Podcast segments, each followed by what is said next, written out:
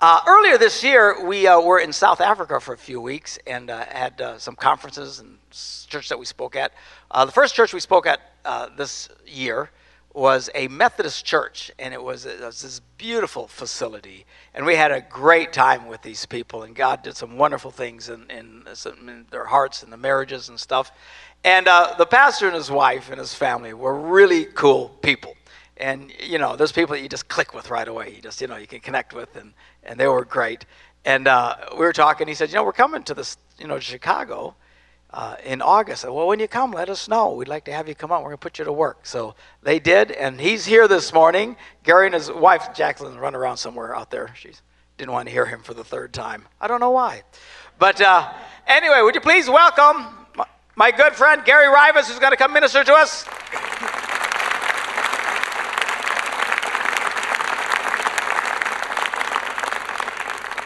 We'll even let Methodists in here. Praise God. There you go.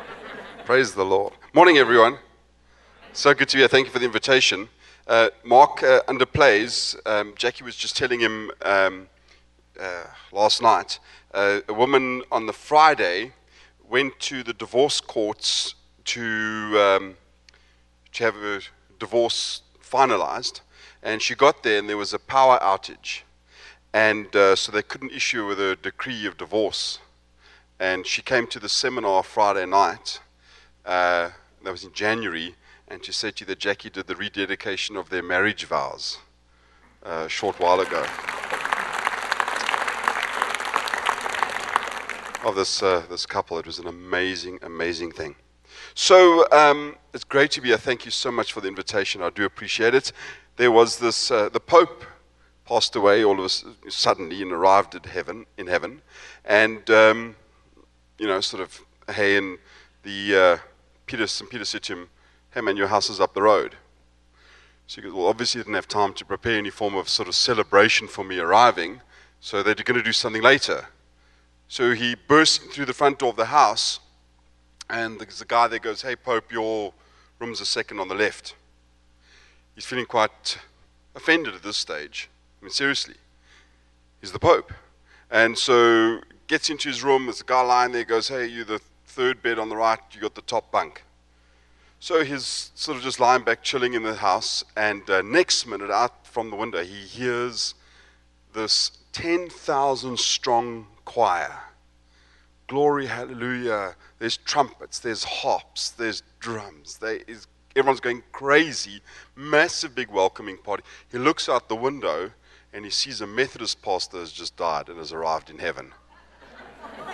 He's like, what is going on here? He's furious. He storms out the house, rushes down to the gates, taps on St. Peter's shoulder, and goes, What's the deal? I'm the Pope. Die, come to heaven. Not even hello, how do you do? This Methodist pastor dies, and everyone goes crazy. St. Peter says to him, Listen here, man. There have been a few popes. He's the first Methodist pastor that's made it. You're really not meant to laugh at that, seriously. I mean, it's like. So in the in the time that I have, um, I've I've I've been thinking through the church and that in the life of of Christ followers, and um, and I, I'm I'm getting amazed at how it is we seem to have desensitized issues of sin, and how sin doesn't seem to be sin anymore.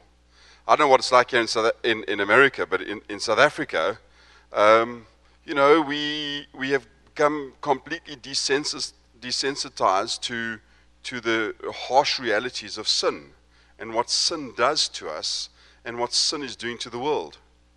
And so we'll end up preaching and teaching on a whole lot of things, but we dare not speak around issues of sin or calling sin what it really is. So I, am from Johannesburg, uh, which is in the sort of central part of of, uh, of South Africa. But down on the east coast, uh, we, Jackie and I ministered in a church in a, in a town called East London. And very near East London is, uh, an, is a place called the Transkei. It is beautiful, beautiful, beautiful part of Africa. Uh, beautiful hills, rolling. It's, it's, it's spectacular. Uh, it's very rural. And, and we have a, a friend who lived in the Transkei, uh, part of the Xhosa people, and he, they tell a story uh, within their culture uh, that goes something like this. There's this. There was this kid who had an affinity with animals, loved animals, any form of animal, animal possible. Man, he just loved being out in nature, loved being with animals. And the one day, this kid comes walking into the village, and he's carrying a little lion cub in his arms. Now, in Africa, there are plenty of lions, and hopefully, you've seen lions more than just on Discovery Channel. But this little lion cub is the cutest thing you've ever seen. In fact, if you know lion cubs, they're actually like little kittens because you can play around with them, you know. And so this, they're scratching his tummy and playing with its ears, and he's sort of clawing them and purring and and sort of biting with little teeth and stuff like that. I mean, and really, and these kids are loving this little lion cub. It's the cutest thing you have ever seen. This old man comes up to him and says to him, You need to be careful. And they, oh, keep quiet, old man, what do you know? This, this lion cub runs down to the river, plays in the river with the kids, comes up to where the mother's preparing food, and uh, they would eat off the, eats off the scraps that fell on the floor. Uh, would go to where the men at night would get a whole fire going, be drinking some of the local beer, and would tell stories and traditions. And the lion cub would lie on its back, sort of in the warmth of this fire. Well, as the years go by, this lion gets bigger and bigger and bigger. Adopted by the village, it becomes this beautiful specimen of, a, of an animal. Huge, broad shoulders, massive, big paws, massive, beautiful, strong face. Uh, just incredible. Now, this animal, this lion, who's now not a, a lion cub anymore, uh, would, would its favorite game with its friend, who's now sort of a teenager, would be that the teenager would run and then the lion would stalk him and then find him and sort of jump on him and they'd sort of wrestle and that and then and then the then the lion would go and the kid would sort of stalk him and then jump on him when he found him and stuff like that out in the bush. Loved it. The one day the kid's running away from the lion, from its mate that they've, he's bonded with, and as he's running, he trips over a rock. And he looks down as he's sitting there and he sees that he's gashed his whole shin open and it's bleeding. So next thing the lion gets to him and starts sniffing the blood. And something starts going on in this, in this lion's mind. The sort of the smell. And next thing, the lion starts licking the blood. And not only the smell, but now the taste. And before you knew it, this lion attacked and kills its friend. So the villagers are busy doing their thing that day, and as they look up to the top and this dusty road coming into the village, they see this lion coming in with the body of its friend in its mouth. So the children panic and they run down to the river, but the lion knows the deal and attacks them. The mothers run to where they prepare the food, but the lion knows the deal. And the men run to the flame and they start stoking the flame for the fire for some flames to chase the lion away. But it's too late, and before you know it, this village is completely devastated. Now, when they talk about this, this friend of mine's, um, they, they speak about how sin is really like that lion. You see, in the beginning, in the beginning, we entertain it. And we say things like, I'm in control. I know what's going on.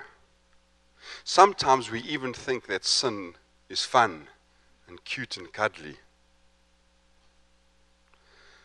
But it has the potential to devour us. How do I know that? Well, I know it because I'll sit with someone in my office who's completely devastated. And he will tell me how his wife has left him because he had an affair with someone at the office. And we'll say, How did it happen? And he'll tell me how he started working in the office and he had this connection with this woman, as it happens. And in the beginning, there'd be light banter and conversation. He knew, he knew, but he was in control. And so it continued. And they had more and more opportunity to, to have a conversation. And then the one day he tells me, you're standing at the water cooler getting some water in the office. And the lady walked past him. And as she walked past him, he, he hit her on the. I don't want to say him in church. He hit, he hit her on the. No, it's too late now. He hit her on the bum as she walked past. And you know what? She didn't say a word. In fact, she laughed. And he thought. And so a little while later, there was a Friday night office party. You know what they do? These office parties, weekends away to build, so called build relationship and team spirit rubbish. And so the Friday night, his spouse is not there, her spouse is not there. And so they have too much to drink, whatever.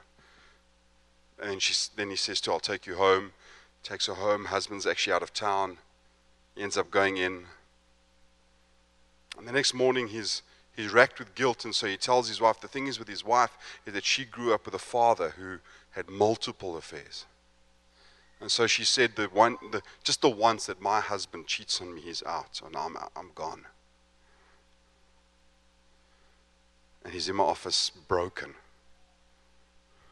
But if you rewind the story, in the beginning, he was playing with it, entertaining it, saying, I'm in control. So you'll speak to people who are on, who, who are, who are on drugs, and they'll tell you where it started. It was something that they were in control of. Someone who's stolen money.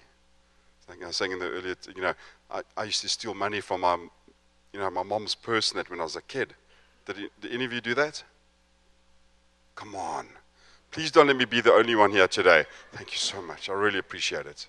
You don't have to put anything in the offering plate later on. So, um, so the, I know this guy. I visited him in prison. He's, he's taking money, and um, when he was a kid, then he started stealing money, stealing chips and cool drink at the at the convenience store. Then he, and, and he never got caught.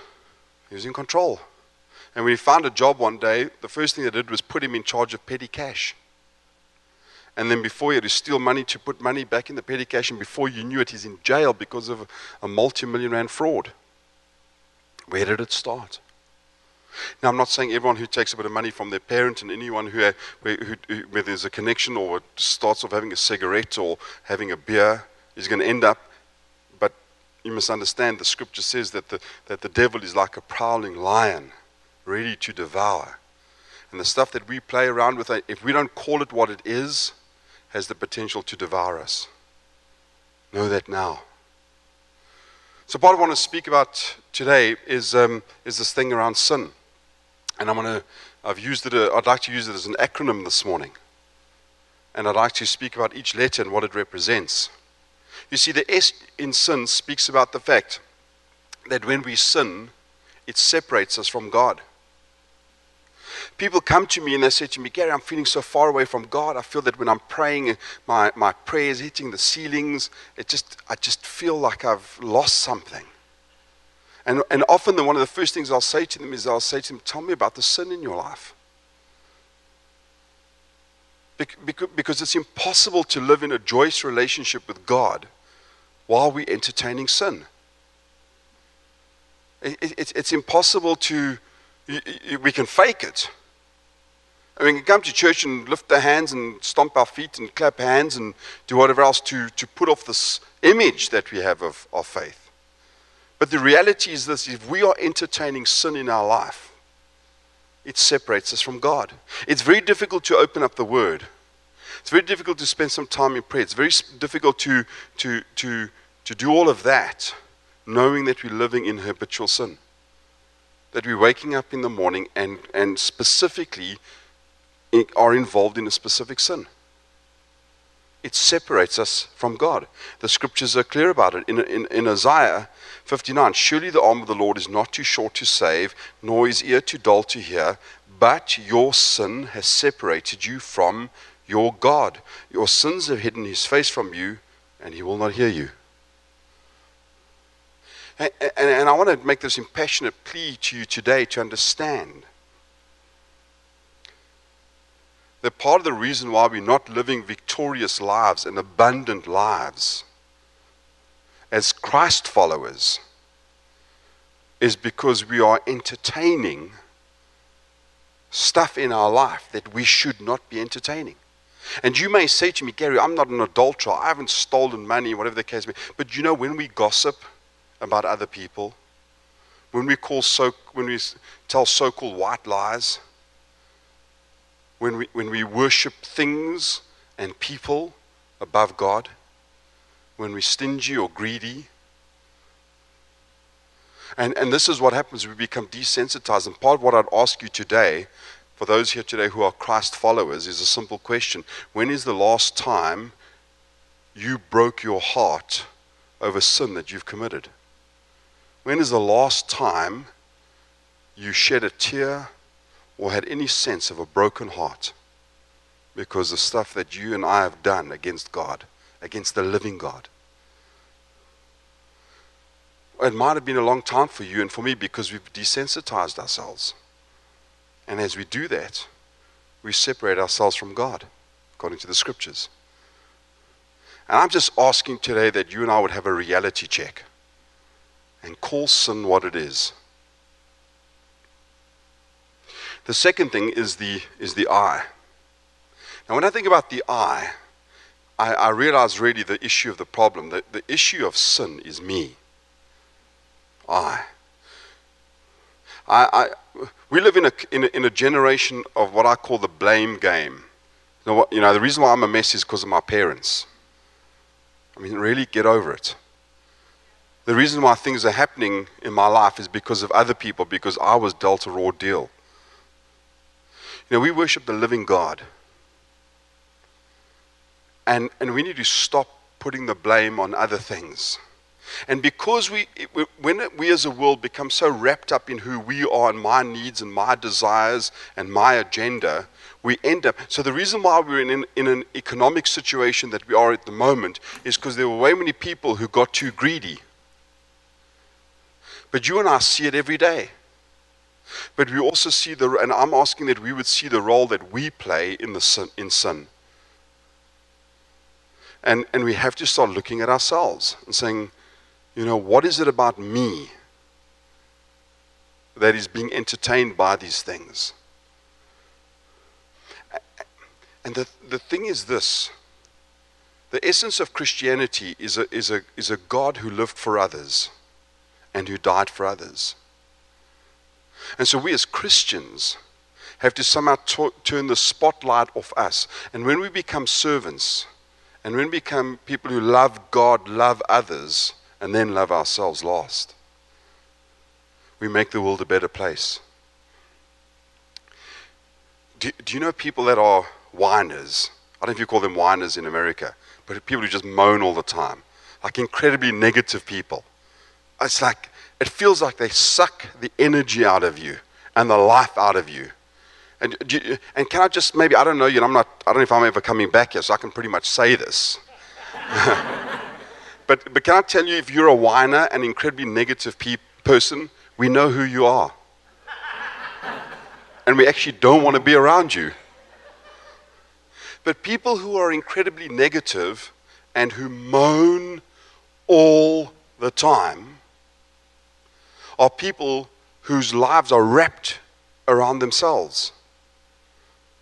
And they, the essence of it is when that happens, you don't, it, it, you generally find people who don't appreciate anything they have.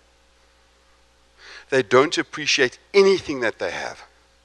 People who are able to break the, the, the, the cycle of I and everything's about me, the first way to do it is to begin by appreciating what you have and to find true joy. Joy, someone said, Jesus, others, and then yourself is a place that you'll find true joy.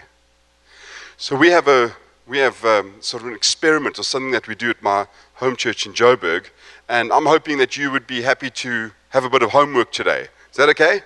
Would you be okay with that? Okay, this is your homework to eradicate the I, and to eradicate everything being around what you don't have So, what I'd like you to do is, I'd like you to walk out into the parking lot after church today, and I want you to stand in front of your car, and I want you to say this It could be worse. Is that, is that okay? It could be worse. You know, I, I, know people in Africa that walk for hours to get to church. The, the, there are a whole lot of people this morning who didn't have the luxury of getting into a car, probably with air conditioning, and take a drive through the suburbs to come to church. There are people across the world who, who are being persecuted today because of their faith. And you and I get to get into a car, most of us, and have a relatively comfort drive to church. So I'd like you to stand in front of your car and look at your car and go, man, it could be worse. Instead of saying, man, I wish I had another car, a better car, or a more expensive car, just it could be worse than what I've got. And then when you go home, I'd like you to stand in your garden of your apartment or your house and look at your house and go, man, it could be worse. I know people back in Joburg who are living under bridges, who are homeless. I know people who don't have running water or electricity and do not have a roof over their head. And I'm just saying to you and to me, just appreciate what we have and have an attitude of gratitude.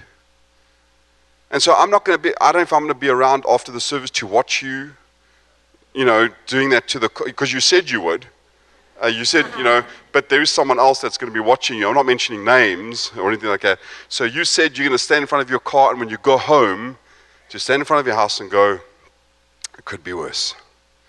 And then for all the men here, I want you to do this. Tomorrow morning when you wake up, I want you to turn around to your wife.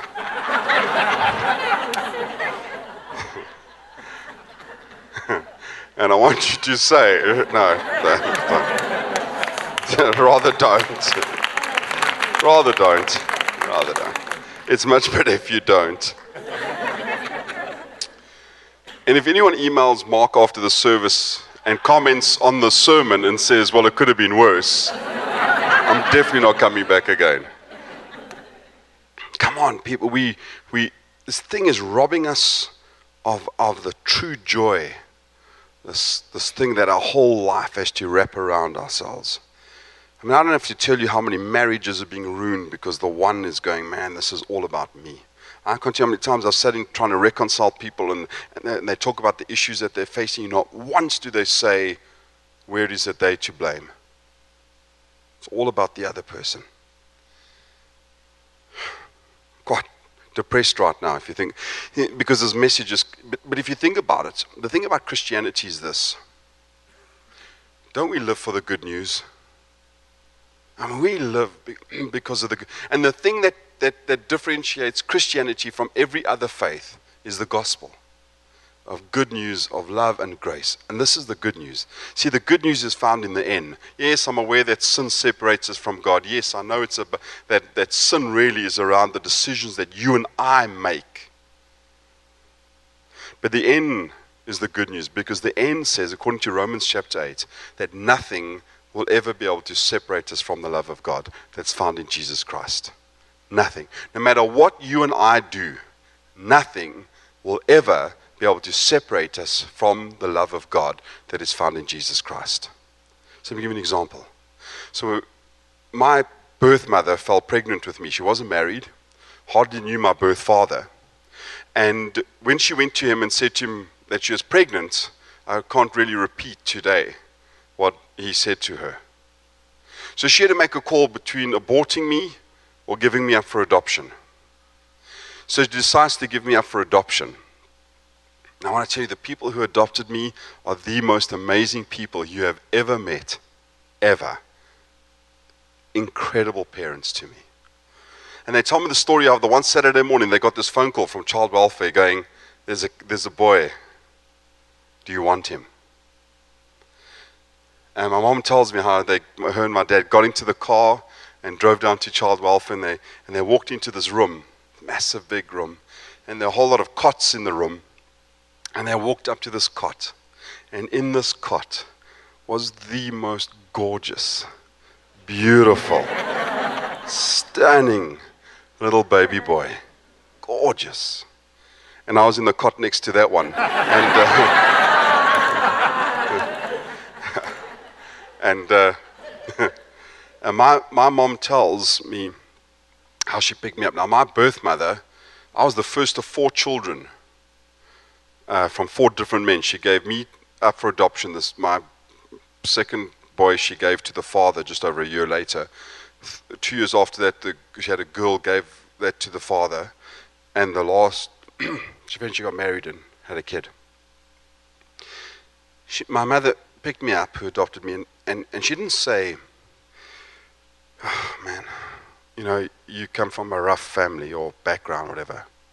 My mom held me close as a baby, and she said to me, she said to me, I'm going to love you with everything I've got.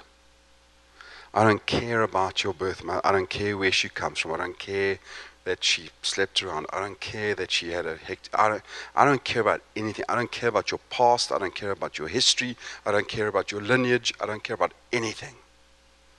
I'm going to love you like you've never, ever been loved before. I'm going to pour out love on you. I'm going to bring you up in the way of God. And, and, and I'm.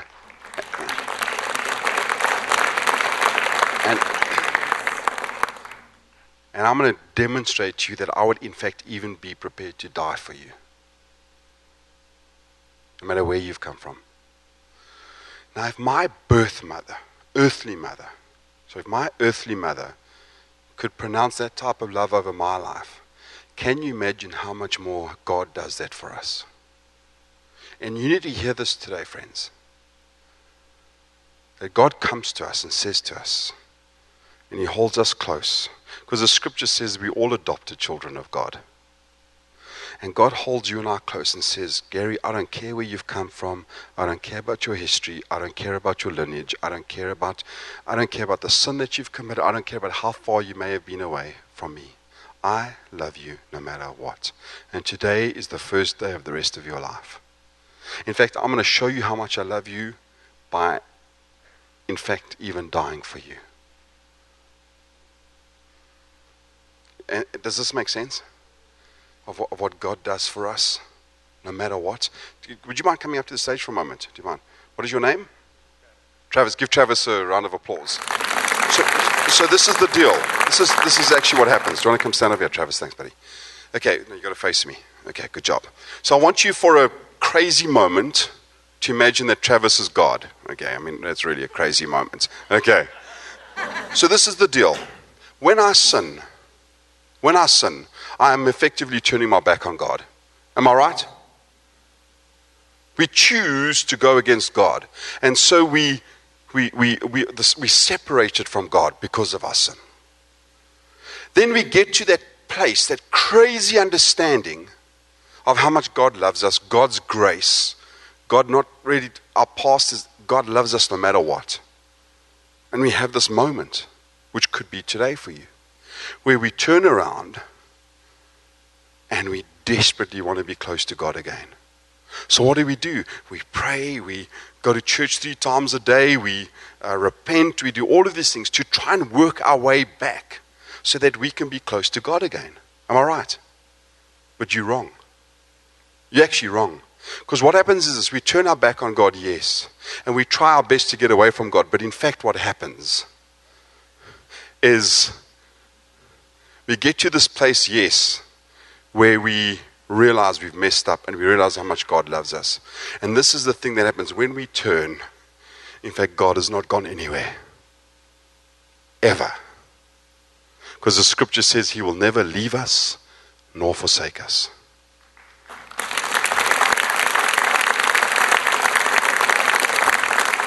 And I want to say this to you today is that if you today have come to a realization of your sin and your separation from God and that your sin has messed you up, all it takes is for you to turn.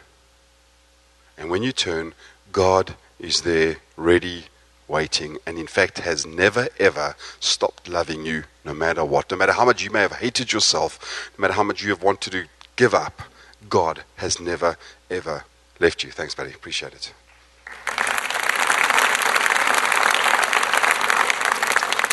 So I'm going to close with a prayer. My, and my prayer is this if you find yourself right now playing around with sin, stop right now before it kills you. Number two, if you're being devoured in this moment and you feel like it's too late, it's not. God is stronger and greater than anything that you've ever faced. And number three, God has never left you or forsaken you. Let's pray.